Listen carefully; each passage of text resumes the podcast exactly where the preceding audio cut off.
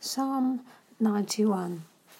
There are so many great and precious promises in it that are ours if we abide, stay, dwell, and remain in the place that Father has put us in His Son, in Christ.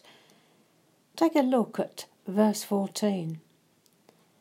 Security, significance, self worth, all there in that place of belonging.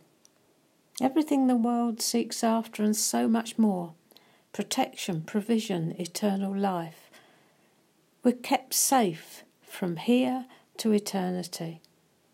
How can we not feel joy and thanksgiving rising within us?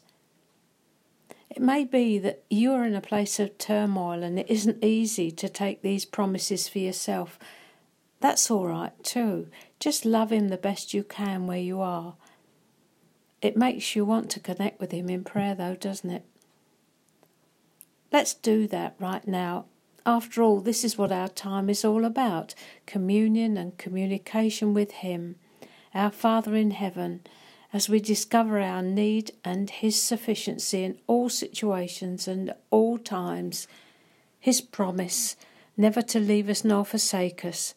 It makes us want to talk to Him it calls us up from our circumstances and into His purposes. And thanksgiving, praise, and worship is the inevitable result. Confidence is rising. Father, I thank you. Thank you that you only ever work for my good, Lord. I need to thank you for what I'm facing in my life right now, even though it isn't good. To be honest, Lord, I'm scared. You said you would teach me in and through this not to be afraid of anything, that there's a place where I can come to where there's nothing out there that troubles me because there's a place where I have a hiding place, a refuge, a fortress, a, a high tower inside your great heart. That will be a really good place to come to, Father, where I get my fear in the right place and only have a reverent awe and fear of you, Lord, not of what's out there and what I'm facing right now.